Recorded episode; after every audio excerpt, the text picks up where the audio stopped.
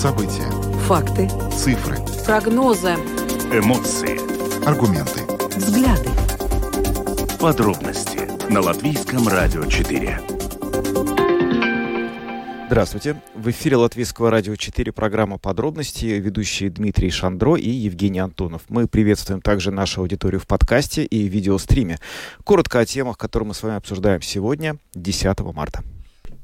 А, Латвия и Литва совместно решили обратиться в Европейскую комиссию за помощью для а, молочной отрасли. А, накануне министр земледения Латвии Дидзис Шмидц и министр сельского хозяйства Литвы Кястусис Новицкас э, встретились и договорились скоординировать действия, чтобы совместно обратиться в Еврокомиссию за помощью, которая необходима э, молочной отрасли Латвии и Литвы. И сегодня в самом начале нашей программы э, мы представим вам позицию председателя правления Совета по сотрудничеству сельскохозяйственных организаций Гунтиса Гутманиса, который рассказал нам о том, собственно говоря, как он относится к, вот, к этой инициативе министров сельского хозяйства. Но потом мы поговорим о том, что происходило сегодня э, э, на встреча, которая, которую организовало общество недвижимости Ланида и а, банк Цитаделлы, там а, была заслужена, заслужена а, цифры по поводу статистики в области недвижимости, и оказалось, что цены на квартиры в новостройках в центре Риги в прошлом году выросли на 24%. И, в общем, эту интересную статистику мы обсудим а, сегодня с экспертом, который принимал участие в этой встрече. Она объяснит нам, собственно говоря, с чем связано такое повышение вот этих вот а, цен на квартиры и чего нам а, ждать э, в этом плане в дальнейшем. Третья попытка. Даугавпилский локомотивный завод собирается производить и собирать трамваи для нужд собственного города. Об этом мы поговорим с нашим латгальским корреспондентом Сергеем Кузнецовым, который будет на видеосвязи. Кроме того, уже в качестве интерактива мы предлагаем вам обсудить такую тему, как ограничение правил для водителей электросамокатов, которые уже стали, в общем-то, прицей в, в языцах. И для этого мы будем использовать как телефон прямого эфира 67227-440, так и WhatsApp 280-40-424. Но телефоны для связи мы обязательно еще проанонсируем прямо перед самим интерактивом. А пока, очевидно, будем переходить уже к нашим сегодняшним основным темам. Да, я только добавлю, что видеотрансляцию нашей программы подробности можно смотреть на домашней странице Латвийского радио 4, на платформе RusLSM.LV, а также в социальной сети Facebook, на странице Латвийского радио 4 и на странице платформы РусЛСМ. Записи выпусков программы подробности доступны на крупнейших подкаст-платформах. Кроме того, все наши новости и программы можно слушать и в бесплатном мобильном приложении «Латвия с радио». Оно есть в App Store, а также в Google Play. А теперь обо всем по порядку. Подробности прямо сейчас –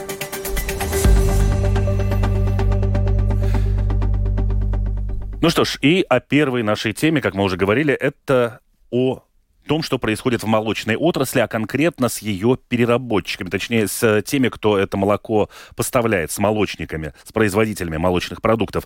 Министры земледелия Литвы и Латвии договорились совместно скоординировать свои действия и совместно обратиться в Европейскую комиссию за помощью для молочной отрасли, как Латвии и Литвы. И вот э, мы пообщались с председателем правления Совета по сотрудничеству сельскохозяйственных организаций Гунтесом Гутманисом, у которого, в общем-то, и выяснили, выяснили, во-первых, с чего, в общем, эти проблемы возникли, почему такая ситуация с такими низкими закупочными ценами на молоко, насколько вот это обращение может помочь отрасли молочных продуктов и чего, в общем-то, они ждут хотя бы в каком-то ближайшем обозримом будущем. Да, здесь надо сказать, что он вообще довольно уже длительное время все сельхозорганизации и компании, предприятия, они просто не то что бьют тревогу, они просто уже с, с, находятся в состоянии близком э, к катастрофическому, потому что э, закупочные цены на молоко до такой степени степени низкий, что буквально его можно выливать на землю, и это будет э, дешевле, чем его продавать. Вот даже была акция, которую вот э, провели э, в, в Латвии. Один из фермеров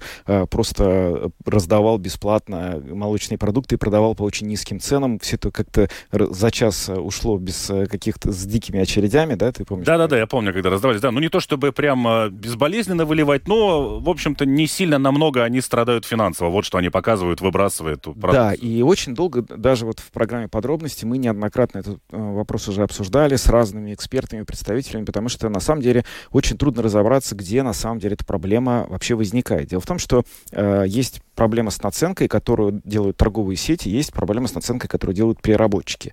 Где-то кто-то из них докручивает слишком много. Таким образом, в общем, для тех, кто молоко производит, э, остается очень мало. В общем, о том, каким образом обращение в Еврокомиссию может помочь э, производителям молочных продуктов от этих всех проблем избавиться, сегодня нам рассказал Гунтис Гутманис, представитель правления Совета по сотрудничеству сельскохозяйственных организаций.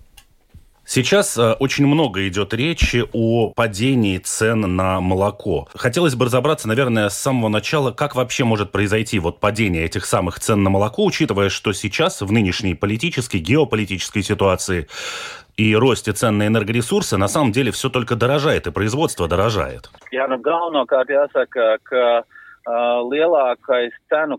Ну, главное, что нужно сказать, что самое большое падение цен произошло именно в балтийских странах. И самая значительная причина этого – не секрет, что мы большую часть молочных продуктов вывозим на переработку в Литву. А в Литве, как в связи с перепроизводством и полными складами, так и в связи с закрытием одного крупного завода и его ухода на рынок Китая, снизился спрос. И именно поэтому в балтийских странах произошло самое значительное падение цен. Есть падение цен и в других странах Европейского Союза, но оно значительно меньше. По той причине, что больше местное потребление и местный рынок.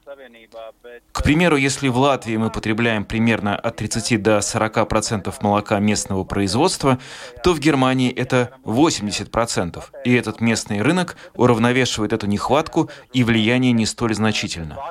Это главные причины vietējais tirgus izbalansē to iztrūkumu, un tā ietekme nav tik būtiska. Nu, tie ir tie galvenie iemesli. Мы сейчас слышим, вот и та же ситуация с совместным письмом от э, министров э, Литвы и Латвии в Еврокомиссию. Причем, как я понимаю, литовцы уже просили помощи своим производителям молока, но тогда им было отказано. Вот сейчас идет попытка сделать это вместе с Латвией. У меня возникает вопрос, а где здесь Эстония? А, да, мы вчера были в Литве и встречались с нашим министром. С министром сельского хозяйства Литвы переговоры были также с эстонскими коллегами. Но в Эстонии сейчас происходит смена правительства, и поэтому эстонские коллеги не смогли присоединиться.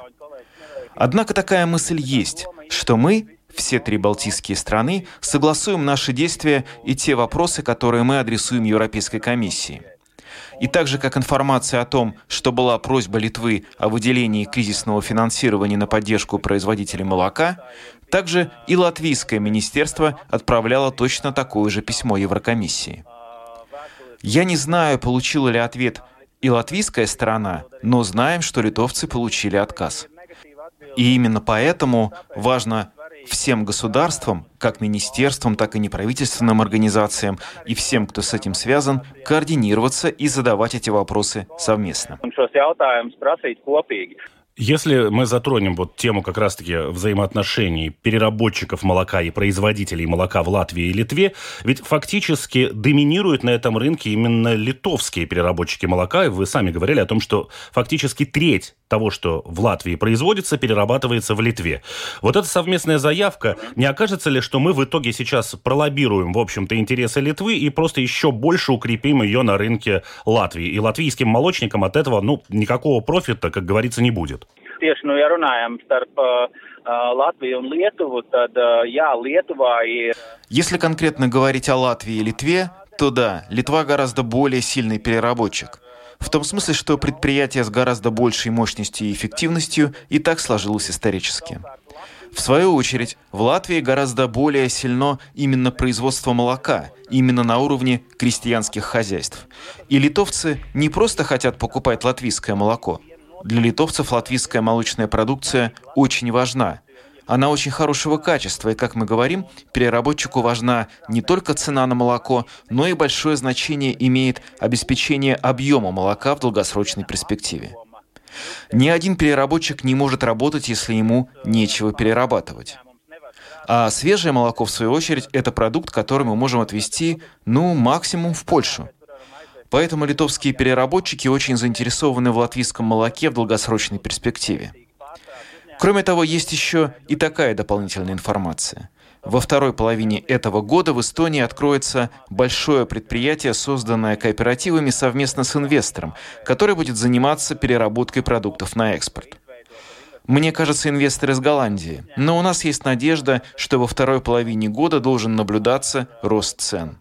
Но если мы говорим о такой общей помощи, о которой мы просим со стороны Европы, то то, что мы просим, поможет стимулировать сейчас именно производителей. И в самом большом выигрыше окажется именно Латвия, так как наши производители гораздо сильнее производителей в соседних странах.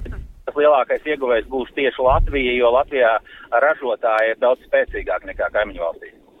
Это был Гунтис Гутманис, председатель правления Совета по сотрудничеству сельскохозяйственных организаций, который рассказал нам сегодня о том, как он и его совет относятся к этой вот инициативе Латвии и Литвы совместно обратиться в Еврокомиссию за помощью для предприятий молочной сферы, которые сейчас находятся в очень больших э, трудностях. Но сегодня с утра надо сказать, что в эфире программы «Домская площадь» э, был э, еще у нашего коллеги Андрея Хуторова министр земледелия Дыдзи Шмидц, который дал нам интервью и рассказал не только о ситуации в молочной сфере, но и в целом о достаточно популярной сейчас э, дискуссии, надо ли снижать НДС для продук- на продукты питания, на молочные продукты в частности, насколько это вообще может повлиять на цены. И вот, собственно говоря, его позиция по этому вопросу. После двух последних ценовых кризисов Европейская комиссия позволила государствам самим регулировать ситуацию, позволяя заключать долгосрочные договоры между фермерами и переработчиками молока. И это к чему мы идем, несмотря на нынешние и возможные кризисы. Суть этой модели – закупочные цены не должны упасть ниже себестоимости, но и не должны улететь в космос, сделав невыгодной переработку молочной продукции. Сегодня я обсуждаю этот вопрос в Литве с литовским министром сельского хозяйства, потом с эстонцами. Важно, чтобы эти договоры во всех странах Балтии были похожими. Кстати, в половине стран ЕС такие долгосрочные договоры уже существуют. Так что это не изобретение велосипеда. В течение последнего месяца цены на молочные продукты в Латвии снизились, особенно на масло, так говорят торговцы.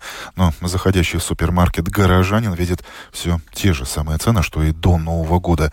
Да, а если задержаться у прилавка, то действительно можно найти масло за 1 евро и 40 центов за пачку, но это акционная цена и всего лишь на один сорт продукта ненормальный называет ситуацию министр земледелия. Дидзес Шмидц рассказал Домской площади далее о ближайших шагах Минземледелия, которые должны снизить цены в магазинах с одной стороны и с другой увеличить выбор молочных продуктов латвийского производства. Как? Я тоже это замечаю, но я вижу и другую проблему. Мы производим в три раза больше молока, чем можем употребить. Но в то же самое время латвийские молочные продукты не доминируют на наших прилавках. Во-первых, к сожалению, это говорит о нашей очень неконкурентноспособной переработке. Если у соседей в Литве 5 крупных предприятий, то у нас около 30 средних, если не маленьких молочных заводов. Поэтому, если литовцы считают весь балтийский рынок своим, мы топчемся на месте.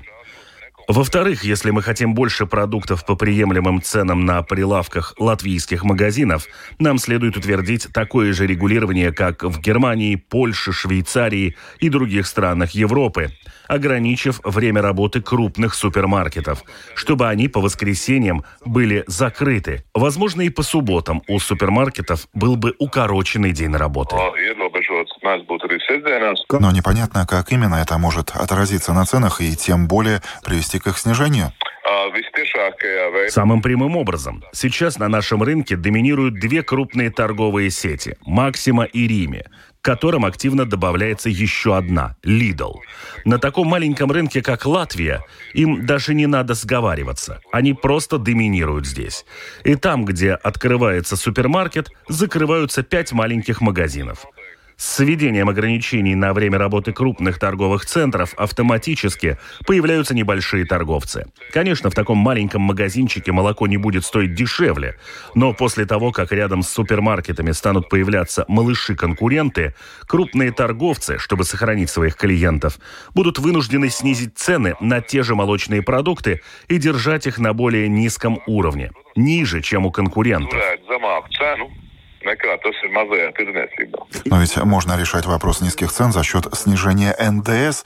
Мы уже видели, насколько это было эффективно в случае с овощами. Этот вопрос сейчас рассматривается министерством, правительством. Пока этот вопрос не в активной повестке дня правительства. Я повторю, что говорил до сих пор. Я вижу временное снижение НДС как механизм в условиях кризиса, но не как долгосрочное решение. Тем более, что сейчас, после принятия бюджета, правительство начинает большую дискуссию о налоговой политике в Латвии в целом. И, как я вижу, главная проблема не в размере налога на добавленную стоимость, а в том, во сколько тем же молочникам обходится их рабочая сила. В этом плане мы находимся в самой плохой ситуации среди стран Балтии. А как насчет регулирования торговых наценок, например, на продукты первой необходимости?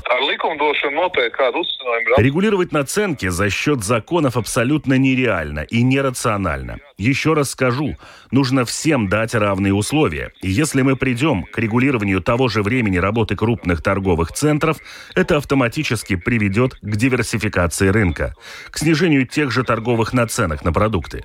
Мне говорят, это невозможно. Но мы же ограничили время продажи алкоголя.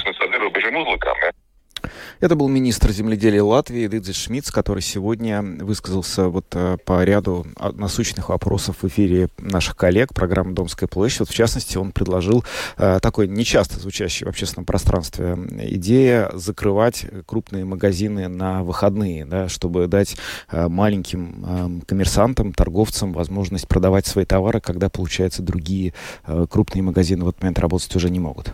Ну вот я скажу честно, для меня это выглядит достаточно сомнительной мерой, по одной простой причине. Если мы говорим о крупных супермаркетах, это люди, которые работают на большом опте.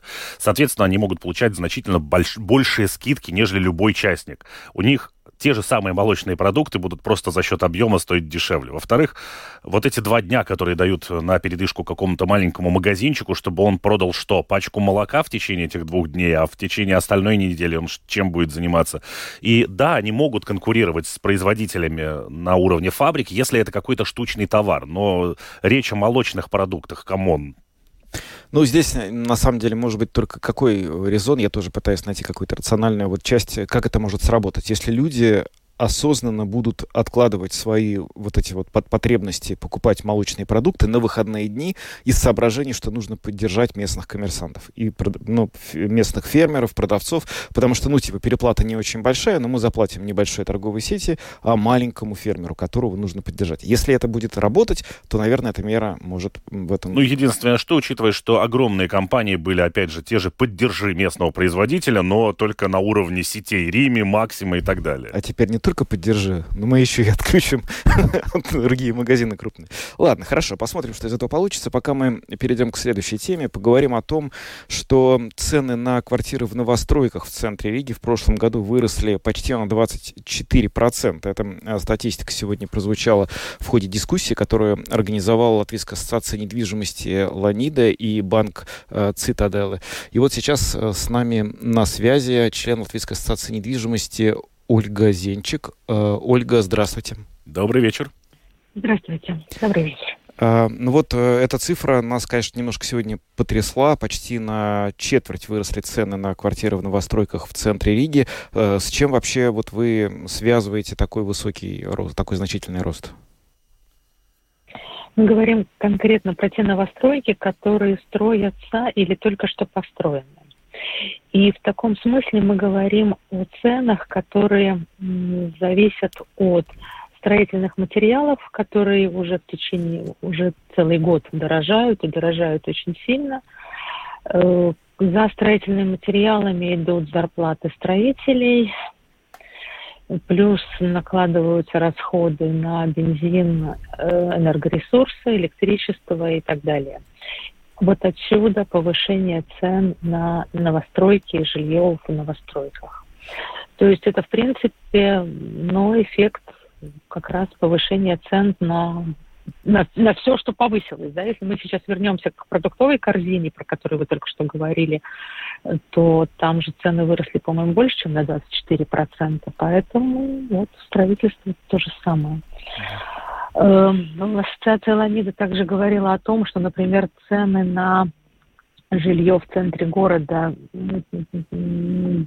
до, до военных домов, вот это жилье как раз не повысилось в цене, оно даже немножко понизилось э, потому что другая история совсем у этих домов, да, там не надо ничего нового строить, там просто коммунальные платежи. Мы же, мы же еще связаны с коммунальными платежами. Коммунальные платежи в новостройках намного меньше, чем ну, на площадь квадратной, если мы возьмем там на квадратный метр жилой площади, чем, например, коммунальные платежи, которые платят жители за квартиру в довоенном доме в центре города ну, существенно меньше.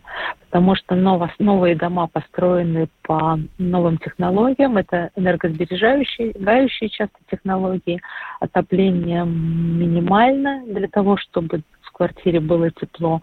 Плюс есть еще счетчики на отопление. И все это вместе э, позволяет иметь хорошие ну, низкие коммунальные платежи, скажем так, по сравнению с коммунальными платежами в старинных домах. Вот вы сейчас разрешили наш небольшой спор перед программой. Мы с Евгением обсуждали как раз рост этой цены. Он э, отталкивался от экономической схемы, что рост рождает предложение, и поэтому все подорожало. Я говорил о том, что как раз-таки, скорее всего, рост дали вот именно те издержки на строительство. Я оказался более близок. А что, вот я смотрю на цифры, если честно говоря, вот 3000 практически за квадратный метр, это мне напоминает э, сказку Чаполина, где там из пары кирпичей человек пытался себе построить домик, ну, там, э, один из героев. И у нас также есть информация о том, что люди очень многие начали задумываться о большой стоимости вот отопления старых квартир, которые являются не энерго такими эффективными, и что они подумывают о том, чтобы куда-то переехать. Вот что происходит с этим рынком? Ведь, опять же, эту квартиру, чтобы переехать, от нее нужно избавиться, иначе это не уменьшит твоих счетов за отопление, а увеличит их еще на одну квартиру, в которую ты переедешь. Я думаю, что сегодня люди, которые хотят переехать, они а, очень много кто хочет, да, действительно переехать в меньшее жилье, в меньшей, меньшей площади. Легко это делать тем, кто снимает квартиру, да, арендаторам легко. Сейчас рынок аренды переживает такой бум, довольно много людей переезжают с одной квартиры площади на другую, то есть это как раз востребованная услуга. А вот продать квартиру для того, чтобы купить поменьше, чтобы здесь сэкономить, э, ну, непростая задача. Непростая задача. То есть, да, действительно, люди пытаются, да, действительно, например, если бы я жила в серийной трехкомнатной квартире, то я бы сказала, правильно, надо продать серийную трехкомнатную и купить, например, там площадь в два раза меньше, но в новостройке, потому что, наверное, денег за трехкомнатную мне хватит на новостройку, хотя я сомневаюсь, смотря в каком районе города, вот, и переехать, и тогда действительно решить какие-то свои вопросы, ну, опять же, если мне хватит этих полутора комнат, то есть если у меня небольшая семья, я могу жить в полутора комнатах. Да, это правильная мысль так делать, а вот как ее воплотить в жизнь, это не так просто. Ну, вы знаете, вот вы сказали, что цены растут во многом за счет того, что растут издержки и растут цены на строительство, и это понятно. А что происходит со спросом на эти подорожавшие квартиры? Ведь э, это мы сейчас приходим к какой ситуации, что у нас будет больше домов с нераспроданной недвижимостью, с нераспроданными квартирами, или люди все-таки каким-то образом находят возможности, чтобы покупать вот по этим более высоким ценам квартиры в новых проектах? Вот опять давайте вернемся к тем, кто покупает квартиры в новых проектах. Очень мало ну, людей, которые могут купить квартиру в новом проекте, становится меньше. Это правда. Да? То есть именно потому, что цены выросли, первое. Второе, потому что банки еще более осторожно кредитуют. И третье, потому что процентная ставка растет, соответственно, э, платеж в месяц сильно вырос у тех, кто взял уже кредит, и банк очень внимательно смотрит на новых кредитополучателей, смогут ли они платить э, вот сумму кредита в месяц, если опять Евробор еще немножко вырастет. Да? То есть банк проверяет. Но деньги в мире не закончились, они двигаются туда-сюда. Э, не забывайте, что у нас очень много молодежи уехала из этой страны, живет в других странах. И когда они там работают, они зарабатывают немножко другие деньги. А недвижимость в тех странах, где живут наши дети, она на порядок дороже, чем недвижимость в Латвии. И в таком случае накопить, э, живя там, на недвижимость небольшую здесь, можно. И вот это действительно те люди, которые покупают здесь недвижимость. Но одна из категорий. Э, опять никуда не делись э, люди, которые работают ну, в моряки, ну или вообще вот, так, вот такой, да, то есть те, кто зарабатывают, ну, когда заработок не в этой стране, я бы так сказала да. Mm-hmm. Их, кстати, всех, кто зарабатывает не в этой стране, ну, но, но граждан Латвии хорошо финансируют банки, и да, они покупают недвижимость спокойно. Тем более, что ведь ведь мы же покупаем... Вот люди, которые покупают в кредит, они работают, э, оперируют не своими деньгами, да, они оперируют банковскими деньгами. Значит, они просто должны быть... Значит, у них должно быть 20% суммы покупки и уверенность в завтрашнем днем, дне, что их работа будет востребована завтра. Вот и все. Ольга Зенчик, член Латвийской ассоциации недвижимости Ланида, была в нашем эфире. Благодарим вас, Ольга, за то, что присоединились к нам. И всего доброго. До свидания. Всего доброго. Хорошо. Ну да, такой, знаешь, проект э, из разряда «Недоступное жилье для молодой семьи». Ну, может быть, для некоторых молодых семей доступное жилье, что ж так пессимистично. Как мы вот сейчас узнали, э, на самом деле есть категория покупателей, которые просто зарабатывают деньги в другом месте, где у них выше зарплаты, а квартира там тоже стоит дороже, и можно купить здесь. Но а если ты живешь в Англии или да. в Великобритании, то от того, что здесь у тебя есть более дешевая квартира, тебе там сильно не легче. Но я думаю, что ты можешь ее просто начать сдавать здесь. И хотя бы какие-то деньги, ну, получать дополнительный заработок. Ну, не знаю, это уже такие ну, фантазии. С моряками я точно согласен. А это те люди, которые живут здесь, но работают не здесь. Да. Ну что ж, а, будем смотреть за тем, что происходит с ценами на недвижимость. А пока мы переходим к нашей следующей теме. Мы поговорим с Сергеем Кузнецовым, корреспондентом Латгальской студии Латвийского радио, который традиционно каждую пятницу выходит в эфир программы «Подробности» и рассказывает, что интересного происходит в Даугавпилсе. И сегодня мы хотим а, поговорить о том, что Даугавпилский локомотивный, локомотиво-ремонтный завод начинает собирать трамваи для своего города, и, собственно, сборка должна начаться уже в марте. Сергей, приветствуем тебя. Ты с нами на связи? Да. Угу. Да, Евгений, Дмитрий, добрый вечер. Добрый вечер. И прямо вижу, что ты напротив проходной того самого завода, о котором только что шла речь.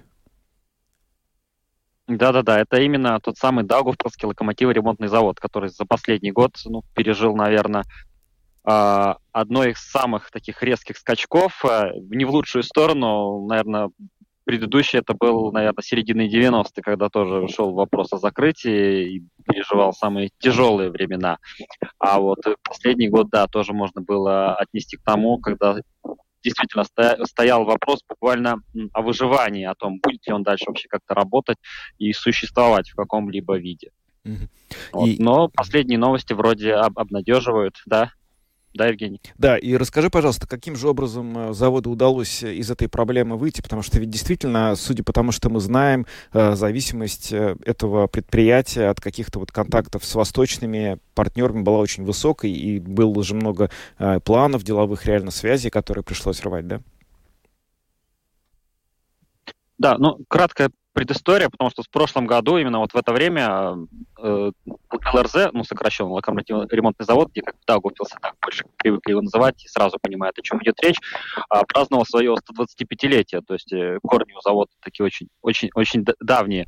А, и вот на момент отметь, а, отмечания как раз э, началось э, вторжение России в Украину, развязалась война, и, а многие, а часть заказов у завода было именно в Украине, и получилось так, что часть э, денег, которые должны были прийти на завод за выполненный уже заказ, их заморозили, а со стороны государства как-то поддержки не нашлось, и действительно стоял вопрос о закрытии. И э, к началу лета даже пришлось уволить более 100 человек, э, и к сентябрю э, на заводе работало только где-то около 400 человек, и были даже тоже вопросы о том, что именно в это время предстоит, вероятно, все, ну, всех, всех уволить эм, и законсервировать все здания, и там какая дальнейшая судьба завода будет, было совершенно неясно. Ну и на в сентябре ситуация стабилизировалась. Как тогда говорила председатель Совета ЛРЗ Анастасия Удалова, что украинские партнеры начали частично расплачиваться ну, за предыдущие заказы, а, плюс а, начали находить э, новые рынки, в первую очередь э, в Западной Европе. А, ну и, наверное, такая большая удача, ну, скорее всего, даже, я бы сказал, не в финансовом, а в таком моральном плане, что впервые завод наконец получил выиграл, точнее, конкурс на сборку трамваев для Даугавпилса. Э, здесь тоже интересная предыстория. Было не... ЛРЗ регулярно участвовал в этих конкурсах за последние 10 лет, но каждый раз а, ему отказывали. И даже вот последние конкурсы, когда завод был единственным претендентом, а, городскую думу что-то не устраивало, были сомнения, и все равно была снова повторная закупка, но тем не менее именно в конце уже прошлого года а, ЛРЗ будучи единственным претендентом, наконец получил этот шанс, ну, наверное, доказать в первую очередь э, и городу, и самим себе, что они могут этим заниматься, то есть собирать трамваи, а, и потому что задача стоит, э, ну, нетривиальная, потому что раньше они этого никогда не делали, это раз, а во-вторых, им надо это сделать в течение этого года, то есть э, до конца декабря им предстоит собрать 4 вагона. Вот, понятно, они это делают не с нуля, а в таком консорциуме с чешскими партнерами, но тем не менее это тоже будет интересно для города узнать и увидеть, что же получится ну, на выходе.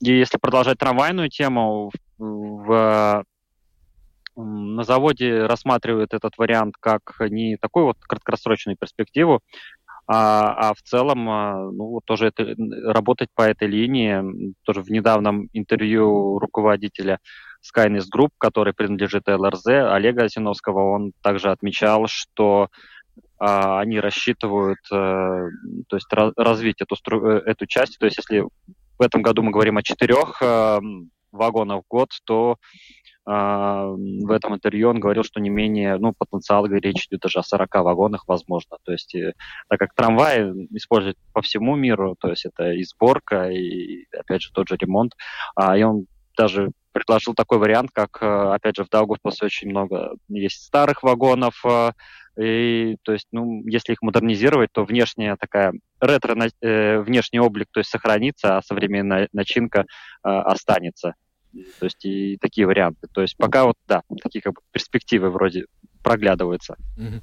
Да, Сергей, я вот как раз хотел уточнить по поводу возможности развития этого бизнеса как такового, потому что, ну, завод, который производит трамваи для Даугавпилса, это звучит, ну, не очень, скажем так, как бизнес-проект.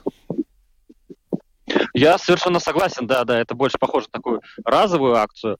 А, но опять же, судя по заявлениям владельцев завода, то есть они настроены оптимистично.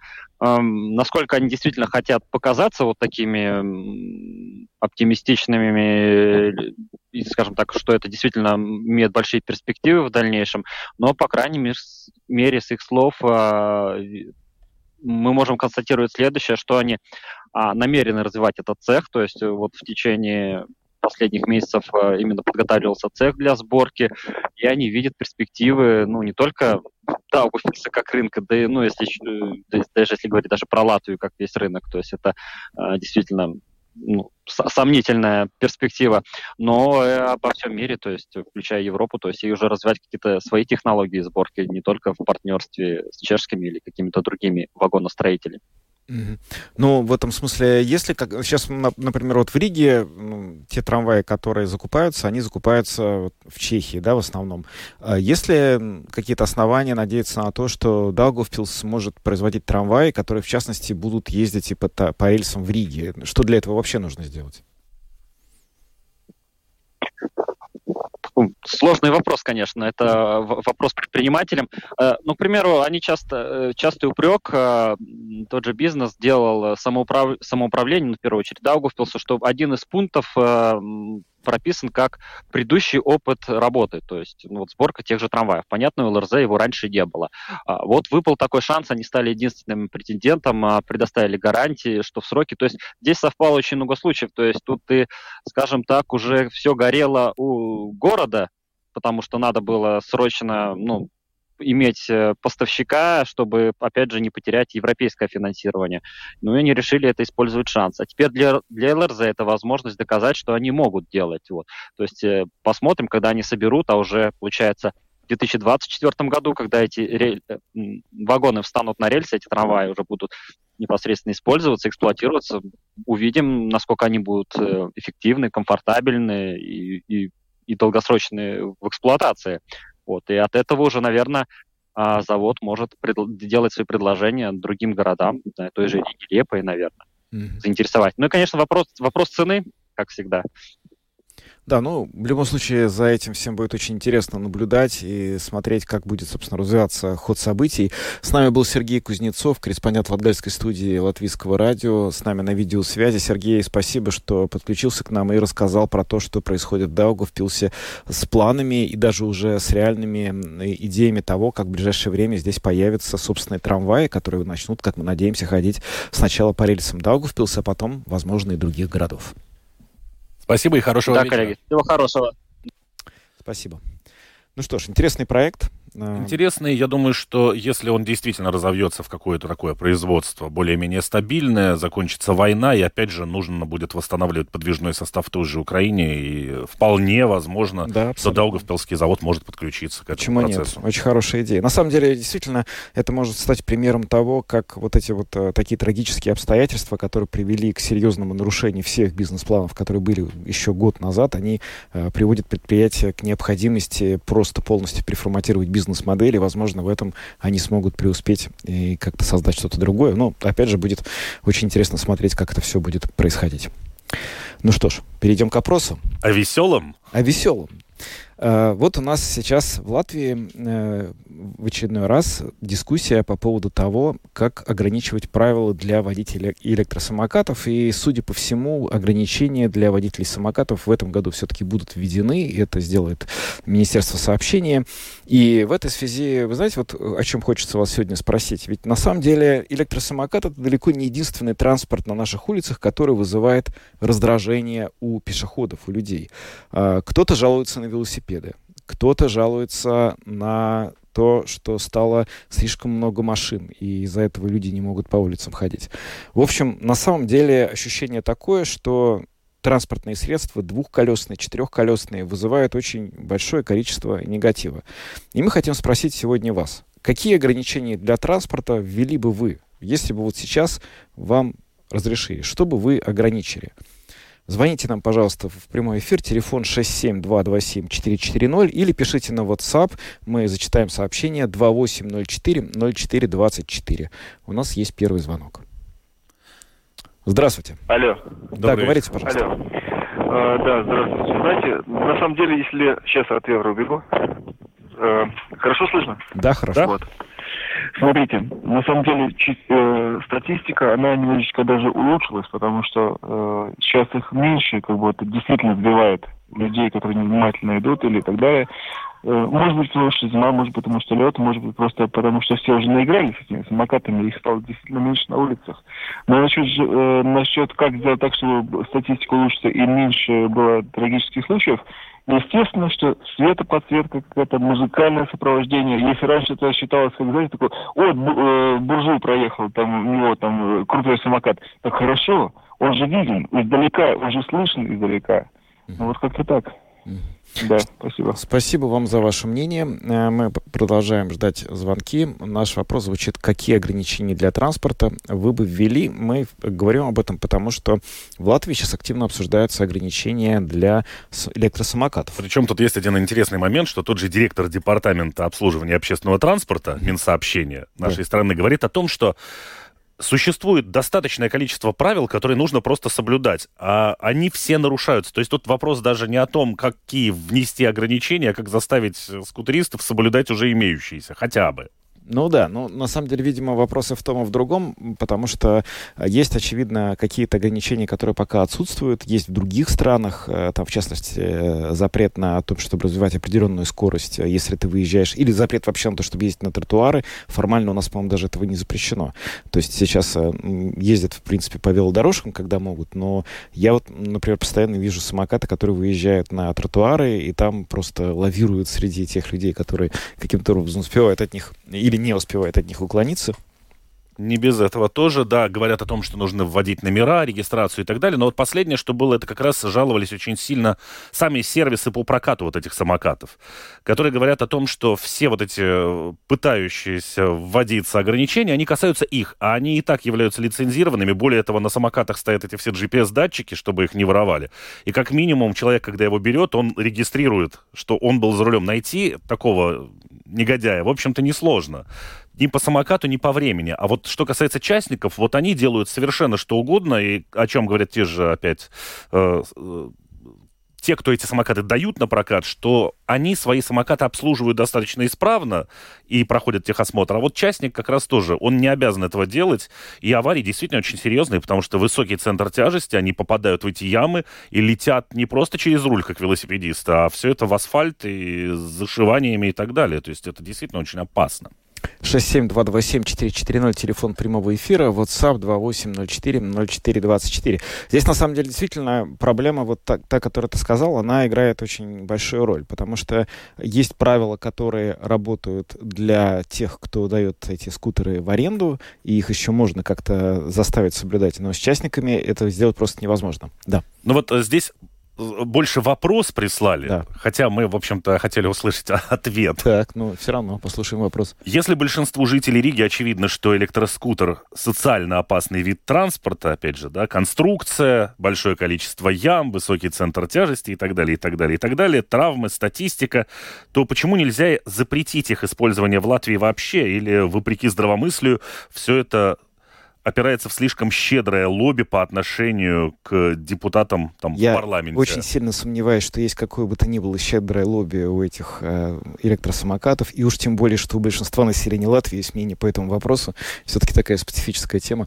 Э, здравствуйте, вы в прямом эфире. Э, добрый вечер. Добрый.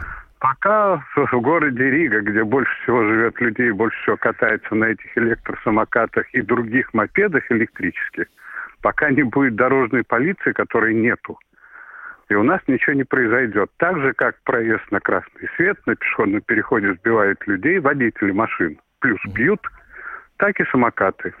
И болты, и волты, все они гоняют по тротуарам совершенно спокойно. А полиции нету. Вот и все. Понятно. Спасибо. Вот, кстати, на тему пьют. Там же тоже очень интересно. Если у тебя нет водительских прав как таковых, то, собственно, это не так оно и, и страшно, попасться пьяным на скутере. Значительно хуже, если права у тебя есть. Вот тут ты попадаешь по, по, под весь этот меч Фемиды, под всю его тяжесть. Права для скутера? Такие ввели уже? Э, нет, водительские. А, ну, на данный момент а. для скутеров-то нету, а вот если у тебя есть водительские права и тебя ловят пьяным где-нибудь на велосипеде, то ты считаешься водителем, который управляет транспортным средством. Дальше можно не продолжать. Невероятно. Я никогда не знал. Если так, то это, конечно, в общем, да. А, здравствуйте, вы в прямом эфире. Добрый вечер, Евгений Дмитрий. А, Дмитрий, телефона. Добрый вечер. Я Добрый. сам и а, пешеход по жизни. Угу.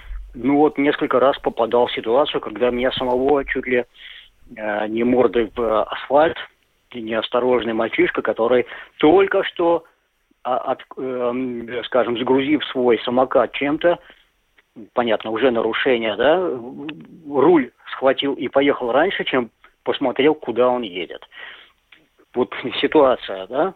И вторая ситуация, две девочки лет пяти и семи вместе на одном самокате, одна на другую, уж я не знаю, там кто старше, угу. причем подпрыгивают. И третья ситуация, ну это вообще весело, на Сигвее по кочкам, ну то есть перепрыгивая там через а, неровности э, асфальта, где их много, э, рулит, значит, к, к входу э, от э, супермаркета, и выходящие люди рискуют попасть просто носом в раму. Ну вот, э, смотрите, что делать? Ну, родителей наказывать. Родители. Ну, Ограничивать, скажем, по каким улицам можно ездить, нет. Mm. Образование в школах вводить. я не знаю, если уж нельзя даже на самокатах звонки, э, типа велосипедных поставить, ну, не производят. Патовая ситуация. Ну да, спасибо Вроде за... бы на, самокаты полезная вещь, вот только что говорили, допустим, как да. добираться от элект, э, электропоезда до, от станции до дома. Mm. Самокат самое хорошее э, дело, хотя, конечно, не зимой. Mm, да. Ну, а с велосипедом ведь тоже проблема. Да, спасибо за звонок. Но это на самом деле как раз тоже я э, не то чтобы хотел заступиться, я хотел бы просто сказать, что есть еще и другая точка зрения, и другая объективная реальность. Она состоит в том, что, во-первых, прогресс не стоит на месте, и нам постоянно придется иметь дело со все более новыми видами частного транспорта, и, во-вторых, ну, с учетом того, что машина становится в городе все менее и менее выгодной, и она все менее и менее экологична, очевидно, нам нужно будет как-то найти решение, чтобы люди, которые эксплуатируют вот эти вот новые э, безвредные экологические виды транспорта, включая, допустим, велосипеды, самокаты и так далее, все-таки э, как-то влились в нашу городскую среду. Нельзя же всем только запрещать. Э, здравствуйте, вы в прямом эфире. Добрый день, Николай меня зовут. Я бывший офицер дорожной полиции. Угу. Много лет езжу за рулем, и прошлым летом довелось всего один раз пройти по улице Бревибас небольшой кусок – пять или шесть промчавшихся мимо заставили меня, мужика, здорового, спортивного, рыбака, э, подумать, что меня, меня могут сейчас убить. Вот буквально. Полное презрение к пешеходам на диких скоростях, виляют. Номеров на них нету, никто их не определит, никакие GPS, поскольку номера нет. Мое мнение – Пусть какое хочет у других будет мнение, у производителей, у продавцов. Нет структуры для этих э, транспортных средств. Нельзя им ездить по тротуарам. Хотят, пусть ездят по дорогах, соблюдают все правила, которые уже написаны. И за это пусть отвечают. Да, спасибо вот за вашу мнение. точку зрения. Спасибо. Да. Да, вот тут мы опять возвращаемся к номерам, которые были, в общем, в столь нелюбимые советские времена, те же для велосипедов, когда сдавали и ездили. Хочешь ездить, езди с номером. Да, ну, у нас вот э, под конец уже опроса стало очень много звонков, но мы еще несколько примем, э, постараемся побольше. Здравствуйте, вы в прямом эфире. Э, говорите, пожалуйста. Здравствуйте. Здравствуйте. А, вы знаете, я хотела сказать, что у нас э, наш народ едет, ездит на, за рулем пьяный, и ни, ничего их э, как бы не пугает, да, mm-hmm. вот, и не, не останавливает. А что насчет скутеров и велосипедов, я считаю, что вообще надо на скутеры и велосипеды проверять права, и без прав, чтобы вообще люди не садились, чтобы водительские права были хотя бы категории А, да, mm-hmm. хотя бы. И как бы, ну, нету прав, не едешь, и, ну, заня... и вот как раз и казна пополнится. Как, как, как, как в Европе, в нормальной, цивилизованной, как машина. Они же едут, участники движения, понимаете? Вот. Все, спасибо. Спасибо, спасибо вам. вам. Мы сейчас за казну или за, за кого? Да, у нас сейчас много всего. Но вот давайте самый последний звонок, потому что пора уже завершать наш эфир, к сожалению. Здравствуйте. Да, мужчине в догонку просто GPS не видны все. Ну, то есть зачем ему номер? Они же все под учетом. То есть не будьте наивны, все, что вы натворили, все это можно потом э, узнать, где вы находились. И вообще, когда с собой телефон, не вздумайте никаких преступлений делать, потому что полиция всегда узнает, где вы находились. Ну, давайте про, про ограничения. Как нужно ограничивать движение э, такого транспорта? Людям давать информацию, что, во-первых, это ты всегда на виду. То есть, если ты уже на эту игрушку сел, то знай, то, что вся ответственность на тебе, потому что все потом можно будет копнуть, если что-то там натворил буквально до двух метров э, по, ну, то есть, как бы, дегрешности. Mm-hmm. Ну, то есть, да, осознавать технологии всегда большой брат не спит. Поэтому, если вы уже играете с этой ерундой, тогда будьте ответственны. Как-то так, а другого выхода не будет. Спасибо вам за ваше мнение. Но... Ну вот, да, мы опять вернулись к вопросу, что все всех видят, но это на самом деле, вот как я уже сказал раньше, это касается непосредственно тех, кто за этими самокатами следит, то есть это бизнесмены. На моем частном самокате GPS датчика точно не будет. Но это да, это очень сильно, конечно, это две совершенно разные проблемы. И если понятно, что еще можно делать с компаниями, которые сдают эти скутеры в аренду, то что делать с компаниями, которые скутеры продают в собственность, и потом этот скутер... Я знаю даже одного человека, э, который на свой э, купленный самокат поставил более мощный двигатель. Ему мало было скорости 30 км в час. Он теперь разгоняется, по-моему, до 50. Алиэкспресс в помощь, им вообще все равно кому Я не знаю, продавать. я просто имею в виду, что физически, когда вот на такой скорости можно ездить по улицам города, получается бесконтрольно, в том числе по тротуарам, это уже просто опасно. Так что, ну, какие-то решения, конечно, будем надеяться, что будут найдены. Ну, да, скорее всего, нужно все-таки каким-то образом находить возможность, чтобы эти правила соблюдались. Да. На этом мы завершаем программу подробности. Ее для вас сегодня провели Дмитрий Шандро и Евгений, Евгений Антонов. Звукооператор Кристоф Брейдекс, видеооператор Роман Жуков. До свидания, до понедельника. Всего доброго.